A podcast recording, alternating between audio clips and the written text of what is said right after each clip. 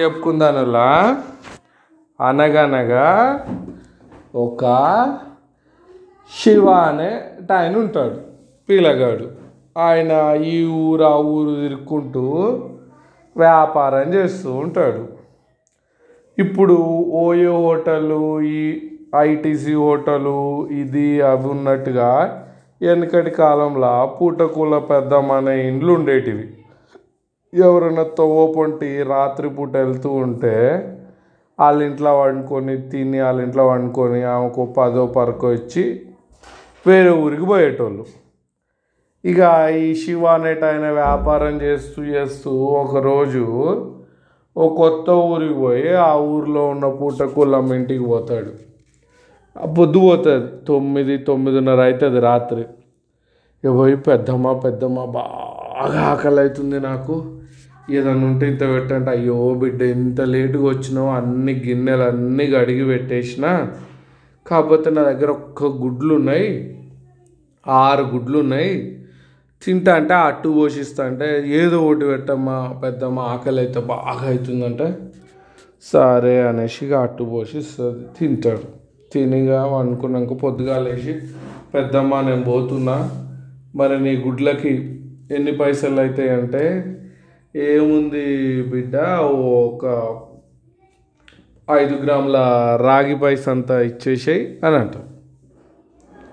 పెద్దమ్మ నా దగ్గర రాగి పైసలు లేవు కానీ బంగారు పైస ఉంది ఒకటి ఇస్తా, ఇది తీసుకొని నాకు చిల్లర ఇయ్యి అని అంటాడు. అమ్మో అంత చిల్లరేడు ఉంటుంది బిడ్డ నా దగ్గర, ఇక చిల్లర లేదు, నువ్వే మళ్ళీ పోయి రిటర్న్ వచ్చేటప్పుడు ఇచ్చిపో అనేసి అంటుంది. ఈయన పోతాడు. 1 నెల రోజులు పోయి చాలా ఏరియాలు తిరిగి మస్తు సంపాదించుకొని ఇక రిటర్న్ వస్తాడు. బ్యాగు సూట్ కేసు నిండా అయిపోతుంది వస్తాడు. ఇంకా పూటకూల పెద్దమ్మ ఇంటికి వస్తాడు ఆ శివ, వ్యాపారాలు చేసుకున్నాన్ని. వచ్చి ఇక అన్నం తిన్నాక ఇక పెద్దమ్మ ఇక వాటిని 5 గ్రాముల రాగి పైసలు ఇస్తున్నా అంటే, 5 పైసలు ఎక్కడ 5 పైసలు, నా గుడ్లు నువ్వు 6 గుడ్లు తిన్నావు, ఆ 6 గుడ్లను నేను పొదిగిచ్చి చేస్తే పిల్లలు పెట్టి మళ్ళీ ఈ పిల్లలు పెట్టి మళ్ళీ అట్లా పెట్టి పెద్ద కొలసంతత అయ్యేది, ఇంకా అట్లా ఒక 5-6 లక్షల రూపాయలు అయ్యేటివి. 5-6 లక్షలు వస్తే నాకంటే ఈయన గుడ్లు తయారేస్తాడు, గన్ని పైసలు ఏడిస్తాను నేను అనేసి.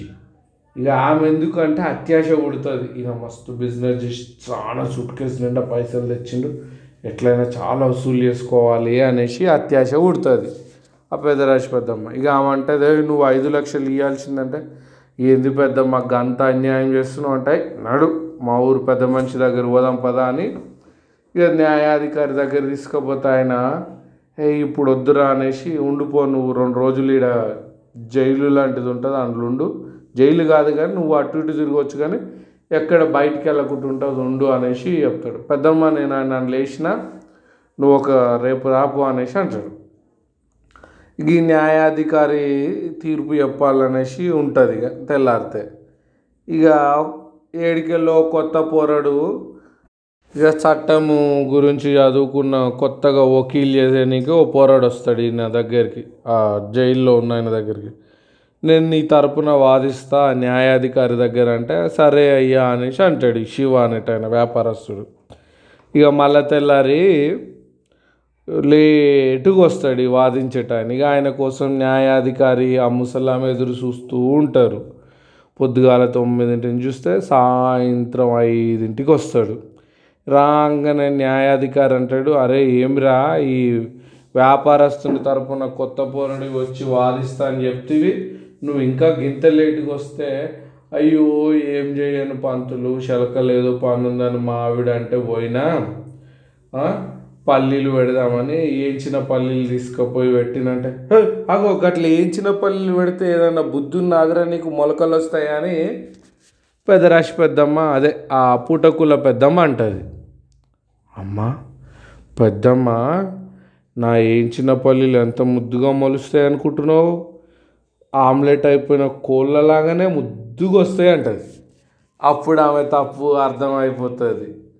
చుబుక్కని మూసుకొని ఇక నాకేమొద్దయ్యా న్యాయం వద్దు ఏమొద్దు నాకు వచ్చే పైసలు ఏవో ఇప్పి అంటే న్యాయాధికారి అంటాడు అమ్మ పెద్దమ్మ నువ్వు 5 లక్షలు వస్తాయంటివి ఇప్పుడేమో మళ్ళా ఆ 5 రాగి పైసలు వేయమంటున్నావు 5 గ్రాముల రాగి పైసలు లేదు లేదు మొత్తం అసలు ఏందో చెప్పాలనేసి అంటే ఇక న్యాయాధికారి ఇక కొద్దిసేపు ఆగానే ఇక నా తప్పు అయిపోయిందని ఇక పుట్టకుల పెద్దమ్మ అంటుంది. ఇంకా సరే అనేసి ఈయన కూడా శివ ఇక ఆమె తప్పు అయింది అంటుంది కదా సారు ఏమొద్దు తీయనంటే ఇక న్యాయాధికారి కూడా సరేరా నీకు ఏది తోచిందో అది కొంచెం ఇచ్చిపో ఆమెకంటే ఇక ఆయన 5 గ్రాముల రాగి పైసలు కాస్త 10 గ్రాముల రాగి పైసలు ఇస్తే ఇక వెళ్ళిపోతాడు. ఆ ధర న్యాయంగా ఉండాలి అన్నమాట. Good night.